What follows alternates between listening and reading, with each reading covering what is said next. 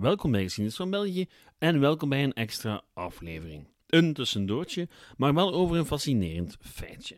Het waarom van onze nationale feestdag. Wel, niet zozeer het waarom van de nationale feestdag, maar eerder het waarom van de datum, 21 juli. En nee, het is niet wat u denkt. Hou je vast voor een korte maar intrigerende aflevering over een koning, revoluties en politiek gebakkelei na de feiten. Welkom bij Geschiedenis van België. Een extra aflevering. Wel, dat betekent dat u voor het vervolg van ons reeksje over de Burgondiërs twee weken geduld moet hebben. Want vrouw Lief en ikzelf trekken erop uit. Vakantie, weet u wel. In de tussentijd krijgt u twee zoethoudertjes. Het eerste vandaag, het tweede volgende week. Swat. Over naar het onderwerp van de dag, onze nationale feestdag. 21 juli. Een datum die we ondertussen allemaal al lang van buiten kennen, omdat er dan niet gewerkt moet worden.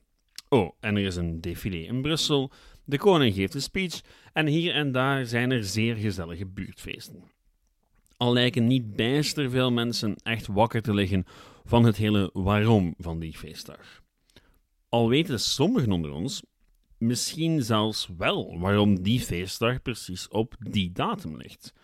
Wat bijna niemand weet echter, is dat 21 juli al de derde datum is waarop België zijn bestaan viert.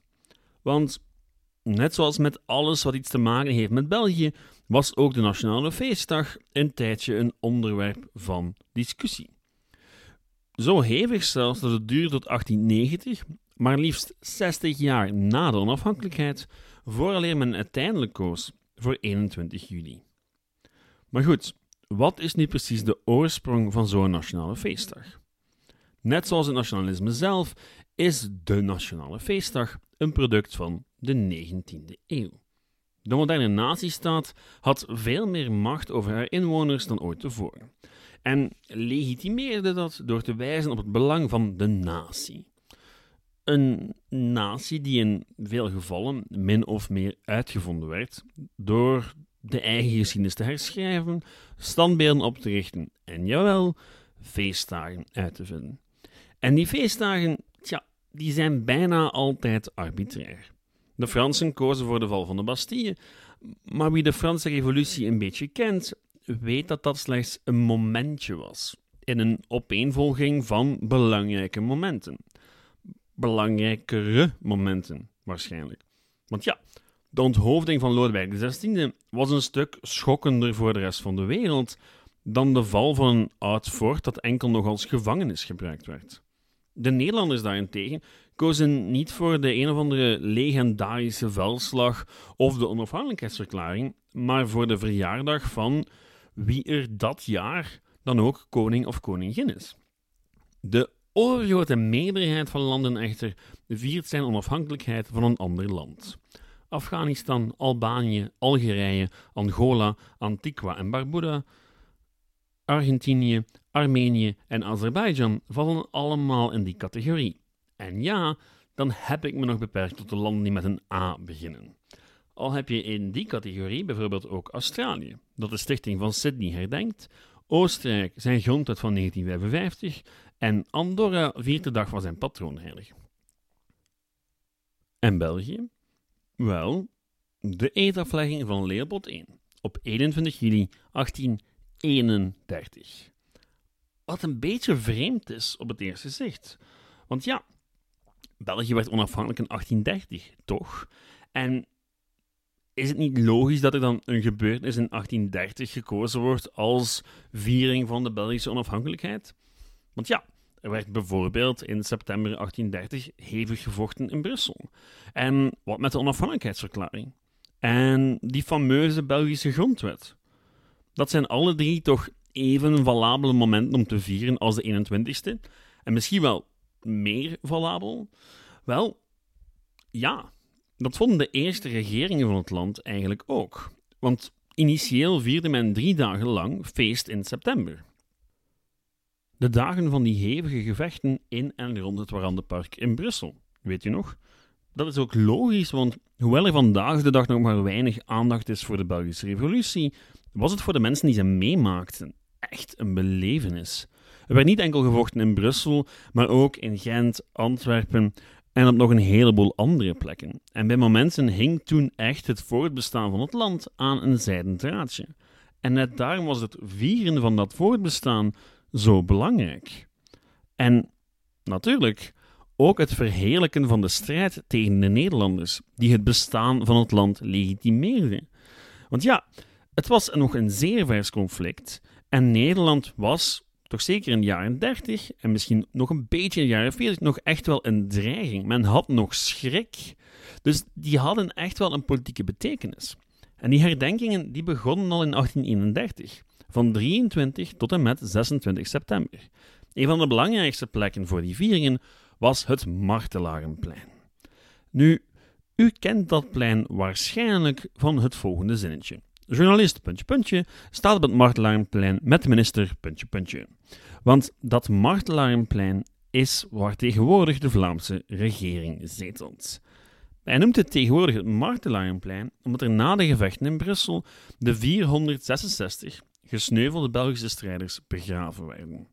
En decennia lang was het plein een mekka voor nationale herdenkingen, inclusief rouwstoeten en huldigingen met veteranen. De feestdag was ook toen al een waar volksfeest, met naast de plechtige herdenkingen ook een heleboel concerten en muziekwedstrijden.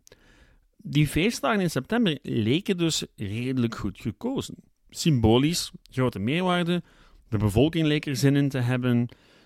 Dus waarom vieren wij dan nu de 21ste? Wel, het heeft alles te maken met de internationale politiek van eind de 19e eeuw. Waar België en Nederland tot aan de jaren 50 nog op min of meer gespannen voet leden met elkaar, werd in de tweede helft van de 19e eeuw pijnlijk duidelijk dat de twee landen, willen of niet, tot elkaar veroordeeld waren. Wat de handel betreft, zeker, maar evengoed politiek.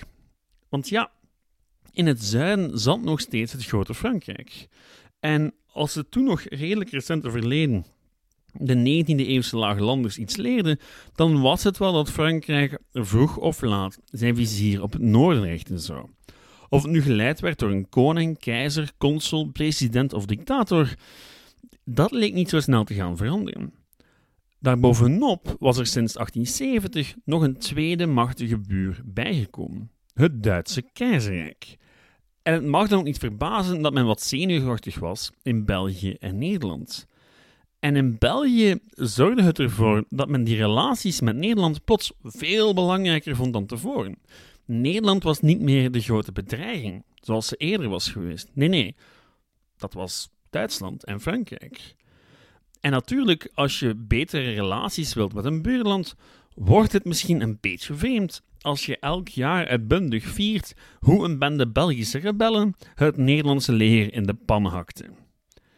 En goed, ondertussen waren de meeste veteranen van die periode er niet meer bij. En er was dus ook weinig protest toen men de Belgische feestdag naar 16 augustus verplaatste.